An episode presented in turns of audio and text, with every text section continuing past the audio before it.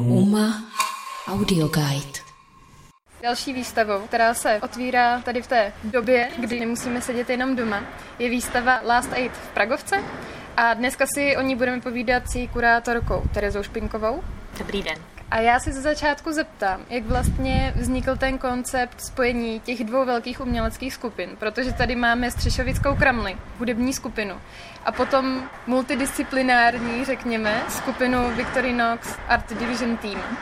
Takže ačkoliv já figuruji jako kurátorka, tak jsem součástí té hudební skupiny a máme za sebou už dvě výstavy, které jsme měli mimo Prahu minulý rok. A pak jsme si říkali, že by bylo fajn zkusit podat si open call tady na Pragovku. A pojeli jsme to vlastně skrz eh, hudební uskupení.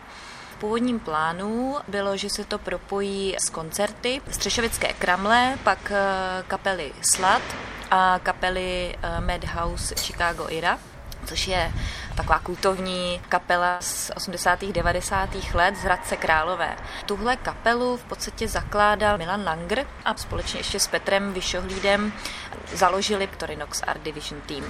A my jsme o nich tak nějak věděli a pak vlastně vznikl nějaký si koncenzus a říkali jsme si, že když se zabývají i výtvarnem, že bychom to zkusili propojit a zkusili bychom co se vlastně stane, když dvě uskupení takového toho charakteru začnou spolu spolupracovat. Já jsem si četla ten kurátorský text a tam je vlastně zmíněné to, že se nacházíme v takové neúplně lehké situaci. Předpokládám, že k tomu odkazuje i ten název Last Aid, uh-huh. vlastně poslední pomoc. Uh-huh. Zmiňuješ tam hodně nějakou nejistotu ohledně budoucnosti, to, že vlastně ten systém, v jakém funguje naše společnost, není úplně udržitelný. A mhm. obecně se i zabýváš tématy odpadu. V loňském roce si měla i přednášky. Jak se tohle všechno promítá do té výstavy? A co by si z ní teda člověk měl odnést jako takové gro? Uh-huh. Tak eh, zase musím říct, že je to takové naše společné téma, protože samozřejmě jsou to současní umělci a reagují nějak na tu současnost obecně. Tak nějak eh, spíš vyplynulo vlastně postupně, že se i během prostě našich miniturné nebo zkoušek bavíme nejen o hudbě, ale i o tom, co vlastně tou hudbou můžeme přinést a jsou tam důležité taky texty eh, Václava Girsy, což je malíř a zároveň hlavní osoba té naší kapely a ty se vlastně toho hodně dotýkají. Dotýkají se právě té situace jako ekologické nebo nějakých nerovností ve světě nebo i možná nějakých jako úzkostí, které se s tím pojí.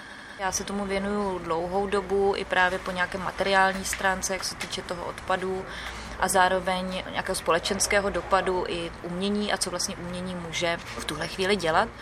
Ale letos vlastně se ta situace malinko pozměnila pro nás a my jsme mm, se rozhodli, že od toho jako apokalyptického vidění světa chceme malinko ustoupit a proto i vlastně ten název Last Aid.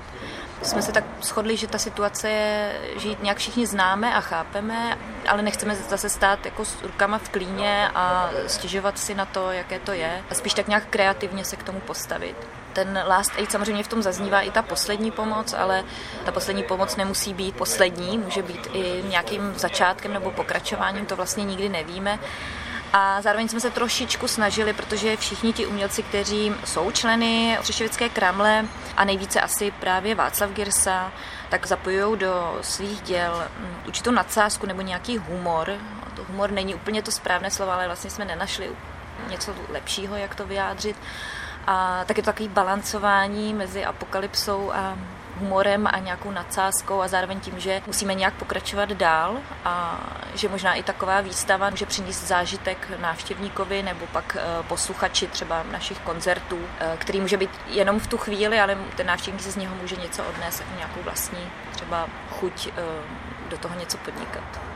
Na to jsem se taky chtěla zeptat, jestli vlastně ty výstavy pořádáte s tím, že spíš chcete upozornit na tu problematiku, nebo jestli je tam i ten přesah, že chcete ponouknout nějakým způsobem toho diváka, návštěvníka, posluchače, aby něco změnil ať už v sobě, nebo se pokusil něco změnit v té společnosti, jestli je tam nějaký ten, řekněme, aktivistický podtext. Mm-hmm. Přímo explicitně si myslím, že ne, ale musíme také odhlédnout od toho, že fungujeme jako skupina a každý z nás se třeba ve svém životě, nejen v tom, co dělá jako za umění, se snaží uh, něco dělat aktivistického.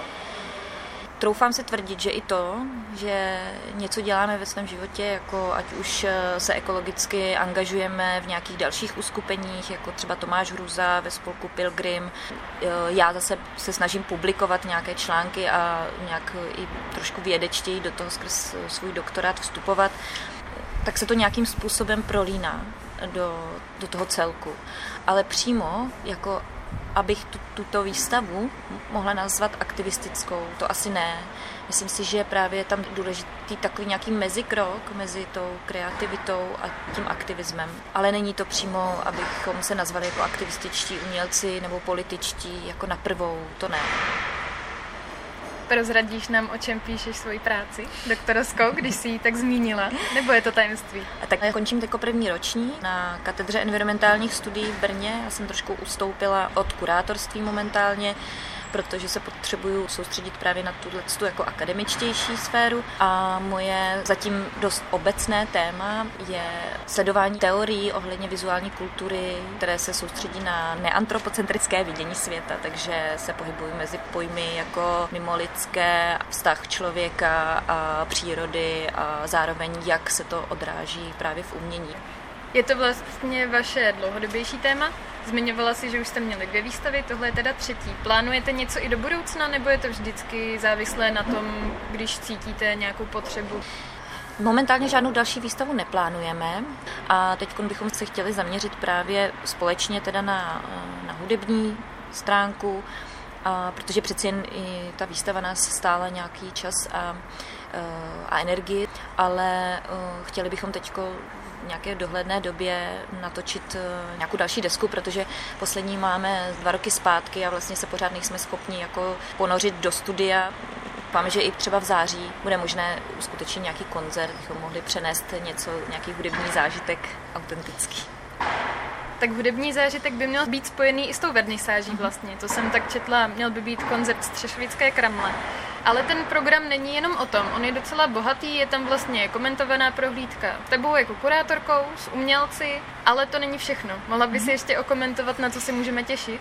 Tak my máme dnes na vernisáži, není to úplně koncert, protože jak jsem říkala, tak jsme moc neskoušeli. tak jsme si řekli, že uděláme spíš takovou performativní zkoušku na 20 minut, třeba půl hodiny. Uvidíme taky, jak nám to půjde.